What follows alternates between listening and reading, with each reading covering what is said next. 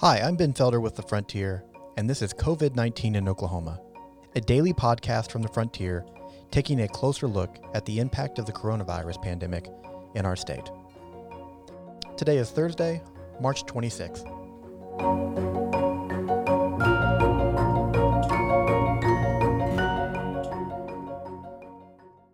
On Wednesday, the State Board of Education voted to close all public school sites for the remainder of the academic year and transition to distance learning, following the recommendation of State Superintendent Joy Hofmeister.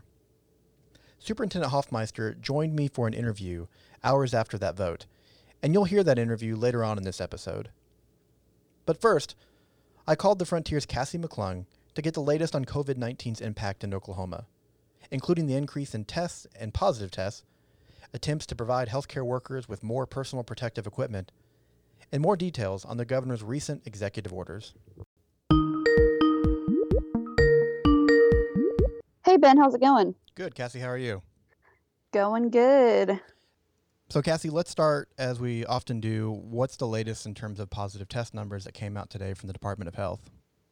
Sure. So, we saw another jump today. Um, so, as of Wednesday morning, the number of confirmed cases jumped by 55 hmm. for a total of 164, and hospitalizations increased by 34. So, um, the state now has 59 people hospitalized. And I guess I shouldn't say actively hospitalized because I'm not sure if they're counting overall or people currently um, in the hospital for COVID 19. And since we last spoke, two more people have died, unfortunately, in the um, Oklahoma City area. So there have been five deaths total in the state. Yeah. And we talked yesterday about the governor's order focused on the 19 counties with confirmed cases, but we saw that number jump today as well in terms of the number of counties, right? Right, right. So um, we kind of talked about that yesterday too. You know that we'd probably see the number of affected counties jump up. So when the governor issued that order on Tuesday night, it affected 19 counties, but today, at least as of this morning, it now impacts 27. So we saw eight more counties added to that list today. Yeah. So an order that was established on Tuesday night is, is going to continue to grow. We expected it to. That that was the case today, and so um, mm-hmm. um, you know this may be a statewide order when when all is said and done. Now, at the beginning of the week, we reported that the state was going to increase dramatically. There was was their plan increase the number of testing that was going to be done. Are we seeing those kind of increases, and is that why we're seeing such a big jump in the number of positive cases? Yeah, so that's a good question. Um, you know, over the weekend we did send, and by we I mean the health department sent a lot of tests to a lab in Dallas to be processed. So on, we do have 805 negatives in the state, but the uh, health department kind of stopped tracking the overall number of negatives, or I'm not the overall number of negatives, but the overall number of people who have been tested in the state, because as they, you know, partner with private labs and hospitals, some hospitals have their own contracts with labs. They've just started tracking the positives. And they do have the negatives for in state, but that doesn't include private labs. So it's kind of hard to tell how much testing has ramped up. Yeah. But I can tell you, um, so we talked about this a little bit yesterday. On Monday, I wrote a story about the state's struggle to boost its testing capabilities. Um, and over the weekend, Governor Stitt and other officials held a press conference and announced those four satellite testing sites that were expected to be up and running uh, this week. And then OU and OSU labs were supposed to be processing tests by the end of the week as well. Um, and the governor said, quotes, by the end of the week, we should have all the testing we need here in Oklahoma. But as the week's going on, that's starting to look um, more unlikely. So, what that story was about um, that I wrote Monday kind of explored the feasibility of that happening with the nationwide shortage of testing supplies.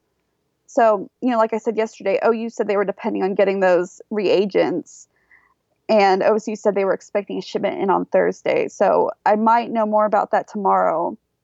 But um, as far as the satellite testing sites go, I kind of included that in my story as well, just you know, because the state is still depending on those scarce resources to boost their testing. And, you know, the state can build all the testing sites at once, but at the end of the day, it can't do tests without those supplies. So on Wednesday morning, the health department sent out a press release saying that starting um, Wednesday, they would implement um, what they're calling a phase one of the plan to roll out those satellite testing sites.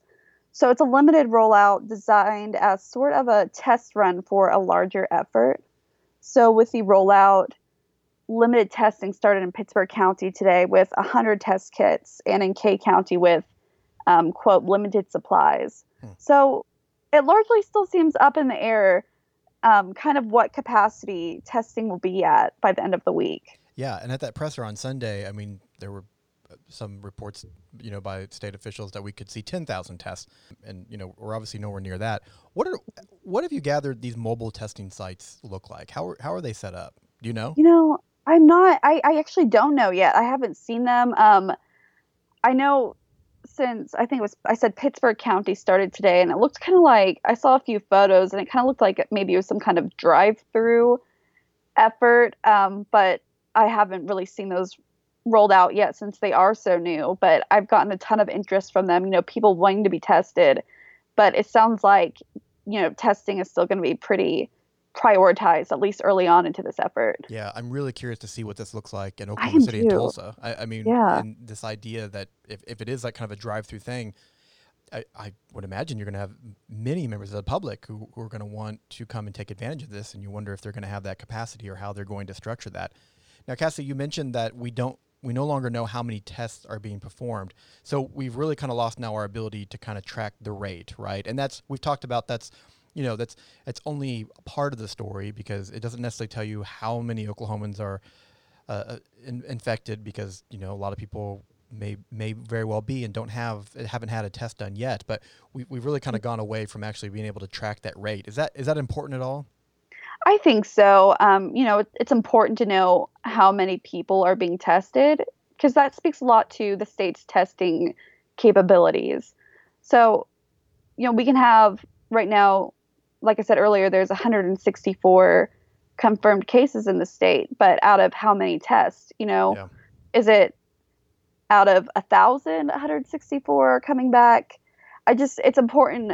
You know, experts have said it's important to know what kind of battle the state's facing and what the scope is. Cassie, another important thing that we're looking for this week is personal protection equipment for healthcare workers. The governor also said that uh, you know that we should be you know seeing that increase, uh, especially coming from the strategic national stockpile. Now, I should say that as we're recording this, there are some reports that that's being delayed because of some audits. So I don't have the the full information right now, um, and there probably will be more information out by the time uh, listeners are hearing this podcast. But uh, refresh our memory. What did the governor say about PPE earlier this week in terms of what we should be able to expect? Sure. So earlier this week, as you said, um, hospitals in the states they're still getting supplies in from that uh, national stockpile. But officials did say earlier this week that there was just over nine days of PPE on hand, and that the supply varies by location. So in the rural hospitals, um, they're probably going to be a little bit tighter on supply. But they did say the health department was working to deliver those resources from the federal government. Yeah, so today we saw on the Oklahoman, we saw Nolan Clay report, and this was less than an hour ago, that uh, the state is holding that stock of personal protection equipment from the strategic national stockpile until an audit is done. And we don't have a lot of details on that yet or what might have triggered that. But um, what the what EMSA is saying now is apparently there were some inconsistencies or inaccuracies in hospitals reporting on their PPE supply. And just for a little background, um, so Governor Stitt, and I think it was in the last week, signed an executive order requiring all hospitals in the state to report their bed capacity, you know, how many ICU beds they had open, operating room beds, medical surgery beds. And that order also required them to report face shields available, N95 masks, surgical masks, um, equipment like that. So 92% of hospitals have been complied with that order as of um, March 24th. So apparently, there's some kind of holdup with how hospitals are reporting. And again, I don't know what that trigger is, but it's going to be interesting to see how long an audit like that would take and how long it might hold up supplies to hospitals that need it. Yeah. Well, you know, we talk a lot about tests, we talk a lot about PPE, two important factors, but something we haven't talked a lot about. I mean, you've referenced it in the daily statistics, but the number of people that are hospitalized, and and I guess at the end of the day, that's going to be really the thing that puts pressure on the system, right? Those that are requiring, uh, you know, medical care, hospitalization, ventilators, possibly those kind of things. You said it was in the 30s today, is that right, or as of Wednesday? Yeah. So we know, you know, like you said, there was almost 60 people hospitalized today, and so what I've been hearing, I've been getting a lot of messages from healthcare providers, you know, nurses and doctors, and this kind of goes back to testing a little bit. A lot of the testing right now is going to people who are already hospitalized because they want to prioritize those people because they want to know if they have COVID 19 because they want to know if hospital workers need to use PPE when they're interacting with them. So we will see those hospitalizations rise quite rapidly as we keep testing because they're already in the hospital a lot of the times. Um, but talking to healthcare workers, they are putting plans into place um, in case thing, you know, for I guess one, they see that patient surge. And I've heard mixed, I guess, reactions on PPE supplies. Some hospitals, I mean, every hospital I've talked to is running short and they're worried about that that supply if they're not already out already. Um, but I think you know a lot of them are depending on that supply from the state and from the federal government to come in. Yeah. You know, one thing that may help is the governor order the suspension of all non-essential medical procedures and, and you know that that may free up some some equipment that may be able to be shifted from clinics to hospitals. We'll have to see. I know I was meeting with a, a pediatrician earlier this week, and she had bought kind of a plexiglass face shield for for mm. welding you know, you know, because she couldn't get enough of those uh, of those face masks. So that was part of the order. Um, we we talked about this yesterday, and it was really just in the you know the hours after the order was established, and there were still a lot of questions and details to learn. What have you learned today about the variety of orders that the governor issued um, on Tuesday in terms of how's it going to impact the state? Right, that's a great question. So one of those measures he announced yesterday is going into effect today at midnight, which, you know, is Wednesday. So that is going to close all non essential businesses in those count, 27 counties we were talking about earlier. And there's been some confusion on which businesses are considered essential, which ones aren't, and how this order is going to be enforced. So I talked to a spokeswoman with the governor's office today, and you know, I was just a- asking because I've gotten so many questions myself.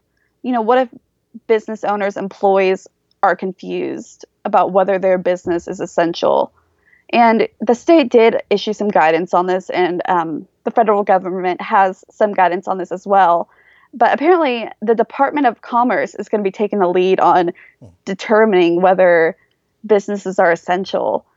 And this morning, uh, Stitt's office made a, a post on Facebook and Twitter. And so essentially, what it is is if a business is deemed non essential, they can fill out this form, I guess, kind of arguing that they are essential. And the spokeswoman said since that post this morning, and we talked this afternoon, that she hadn't seen any requests come in yet. But I am curious to see, you know, how that argument's going to be made and I guess how the government's office is going to determine if something is actually essential. You know, we know we know a few that are essential in terms of grocery stores and and, and things like that, but uh, mm-hmm. still kind of a lot of confusion. And as we talked about yesterday, it, it seems like in Oklahoma City and Tulsa, at least, that you know when the Mayor Bynum, Mayor Holt, when they spoke, you know, their their directive was, listen, I mean, there's going to be some enforcement, but this is not like, you know, you're not going to see National Guard troops or police officers, you know, going down, you know, door to door, closing up. I mean, this is really an appeal to Oklahomans to heed this word, um, and they're really kind of counting on Oklahomans to uh, to cooperate on this because obviously, I mean, the, the, enforcement piece of this is, you know would be too difficult, uh, especially as we're adding more and more counties each day, uh, Right. uh, to this list. Right. I'm glad you brought that up um, because, as far as enforcement goes, that's another thing I asked the governor's office about today. And when I talked to them this afternoon, they didn't have an answer for me. And um, they said that's something they were working on and they get back to me. But as of four o'clock on Wednesday, I haven't heard back yet. So um, we'll see whether the governor's office issues any more directive on that today. Yeah. Well, more news that's breaking as we're talking, Kassie. Oh, Um, no. I don't know if you saw this. Uh, so, Governor Stitt declared statewide day of prayer, calls for night of prayer for those impacted by COVID 19. And uh, there is a release It looks like it's going to be Thursday, March 26th. It will be the statewide day of prayer. Some Oklahomans may remember the former governor, Mary Fallin, calling a day for prayer when oil prices were plummeting. Um, so there are going to be some people in the state that roll their eyes at that. There are going to be some people uh, that look at this as one of the most important steps that we can do, especially in such a religious state like Oklahoma. Yeah, I mean, if that brings people some peace and togetherness, I know, you know, it's been hard for people being isolated. Um, and, you know, it's a hard time, it's an uncertain time. So if that brings peace and unity to people, I say, you know, go for it. Yeah. And, uh, you know, I would say, you know, I'm not saying this is a good idea or a bad idea, but if you're looking Mhm. for this to be a good idea, you know, maybe this also brings some credibility, right? I mean, we've talked about uh, reports that in some rural communities that, that you know, the mm-hmm. public may not be taking this as seriously as, as they should. And, you know, if the governor is asking, you know, for a statewide day of prayer, that seems like a pretty significant thing, or that would seem significant to those of faith. Then, you know, maybe that maybe it brings some added credibility to the issue as well. Yeah, that's a great point. That's something I haven't thought of. But I think, you know, for the people who aren't quite on board with it or don't think it's serious, I think, you know, maybe maybe that'll change their mind hearing, you know, people preach about it, the governor pray about it. Yeah, yeah it, it could it could add some credibility to that. Yeah. Well, uh, Kassie, thanks for the update. Thanks for the information. Uh, still a lot of unknowns Of when it comes to testing and, and PPE. I know you're on top of it. I know, and I feel like I keep saying that to you that there's uncertainty and I don't have all the answers, but I think that's a big part of the story Oh, is yeah. the uncertainty.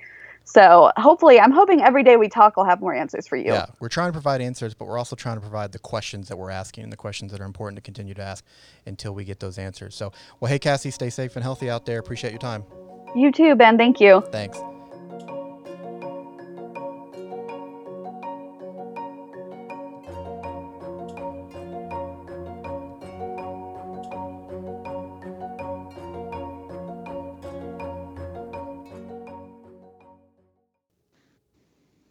Hi, Ben. Hi, Superintendent. How are you?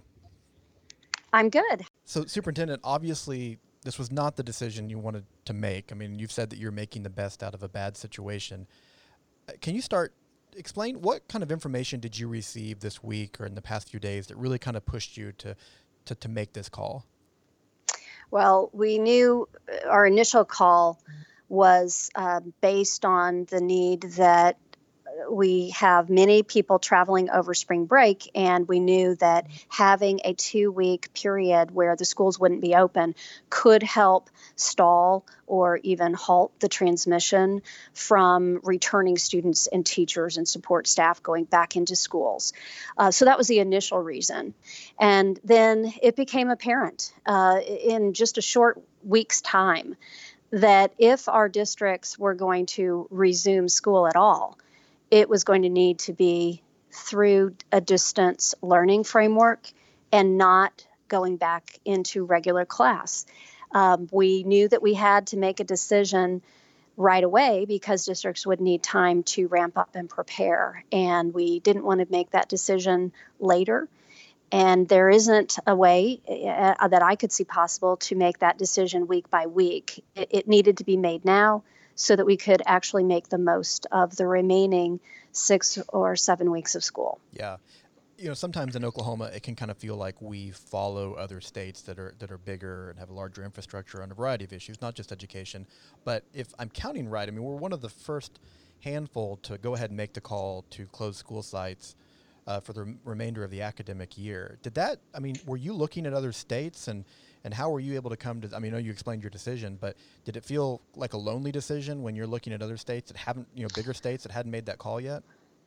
You know, that's interesting. I really didn't realize that uh, others have or haven't. It was just a matter of what's our capacity to be able to make the best use of the remaining weeks. And as we thought through this situation and sought counsel with uh, Education Coalition members and um, just discussions that we had, I just I couldn't see any other way but to act now. Mm-hmm. And I think this is a time where we need a decision, and then we act on that uh, and make our plans accordingly. And we will overcome the barriers that present themselves. But I believe this is going to be something you will see in other states. Certainly, I was aware that Kansas had actually closed schools. There was an announce, uh, yeah. announcement by their governor, but then when we looked more deeply, we realized, oh no, they're they're actually continuing in school, and uh, that was a relief, and that certainly is something that we chose as well. Let's just move, make this decision, and move toward what we believe will help kids continue their uh, progress and hold ground until yeah. the end of the year. You know, obviously it's impossible to put out a, a, unified distance learning program that every school has to adopt. But there's there's a part of this though that feels like districts are, are kind of on their own, or at least they may feel that way. How how feasible is it that the State Department can of Education can step in and fill that gap? I mean, how much of a resource do you feel like you guys can be in the coming coming months? Well, it's a limited role. However, this is part of the reason for kind of having a, a, a set time period uh, with a big you know a pause at the beginning uh, where we were playing defense with let's make sure we've got waivers in place for child nutrition that we get that ramped up uh, that we use the spring break through April 6th as a time to build whatever infrastructure planning for child nutrition and for the separation of individuals, um, sheltering in place, social distancing, etc. Uh, then we are looking at a new phase, and that starts April 6th with the deployment of distance learning. So for for us, this is the next part, but I do believe in some ways it could be a dry run for what education may be required to do coming in you know in the summer or or in months uh, that lead into the fall we really don't know it's fluid it's dynamic and we're going to need to be flexible this entire way but by having the whole state on a particular schedule of here's what we're doing now together as a, uh, a system of public schools we feel we can better leverage those uh, resources at the state level uh, with everyone pretty much in the same place instead of lots of staggered schedules. And um, this, this, I just think this will make it run more smoothly. Yeah. Uh, Superintendent, I remember talking to you two years ago during the teacher walkout, and you kind of saying that there's obviously some concern that if students are out for a couple of weeks, that there's going mm-hmm. to be an mm-hmm. impact going forward. Well, now this is several months. I want to know what is your it's a two part question. What is your biggest fear in terms of what the impact of this is going to be, and then what's your biggest hope? Uh, yeah. So I would say the the biggest fear would be that we don't get out ahead of this and we overwhelm hospitals and those who are putting themselves on the front lines as healthcare providers actually suffer great loss. And those who are seeking medical attention don't receive what could have actually saved their lives. But because of an overwhelmed system, uh, they they have tremendous suffering within you know individually or within a family. Yeah so that's my greatest fear. Yeah, well and i want and obviously i mean public health is the most important thing led you to make this decision. Uh, but in terms of like schools like for students like yeah. if, if we get back to some um, normalcy next fall no. I mean, so my greatest fear actually is that people don't take it seriously. And you know again education is secondary to physical health safety and well-being. And right now we still have people that do not seem to realize how this is coming to their community. And that is a tremendous fear for mine be, for me because then later this this does impact how we are able to educate and provide teachers and give uh, the kind of resources and support that our kids need. So, you know, it, it, goes back to Maslow's hierarchy of needs. Um, yes, education is is key, but in this situation, it's secondary.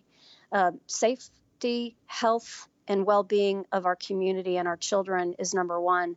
And now, if we have a a more unified approach to how we're going to be uh, providing for those physical needs, then we can begin to uh, examine an opportunity to try and deliver distance learning.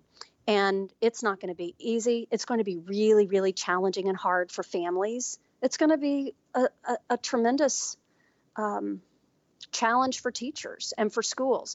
But I do know that this this break has actually created a, created a, a lot of appetite uh, for engagement around connecting back with with their students and teachers and um, the the school family. And I do think that that will propel us through this period of time of some uh, learn as you go, and um, all of that amid a global pandemic.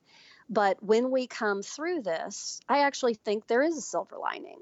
And that silver lining, and my hope then would be that we are ready with or without um, the need to have distance learning, let's say in the summer or fall, we are able to offer more personalized or customized plans of instruction and the use of various uh, blended digital platform based learning is something that I think Oklahoma has been behind other states in being able to provide for, for our kids. And this is going to shine a flashlight on those inequities, um, those areas where we have a lot of ga- ground to make up. And we better use this time to draw attention to that and um, move beyond this with uh, with a strategic investment, whether yeah. that come in the form of federal relief or um, our our uh, connectivity issues where business says, you know what, we're, we're going to make sure we've got low income homes wired and our kids are ready to be served.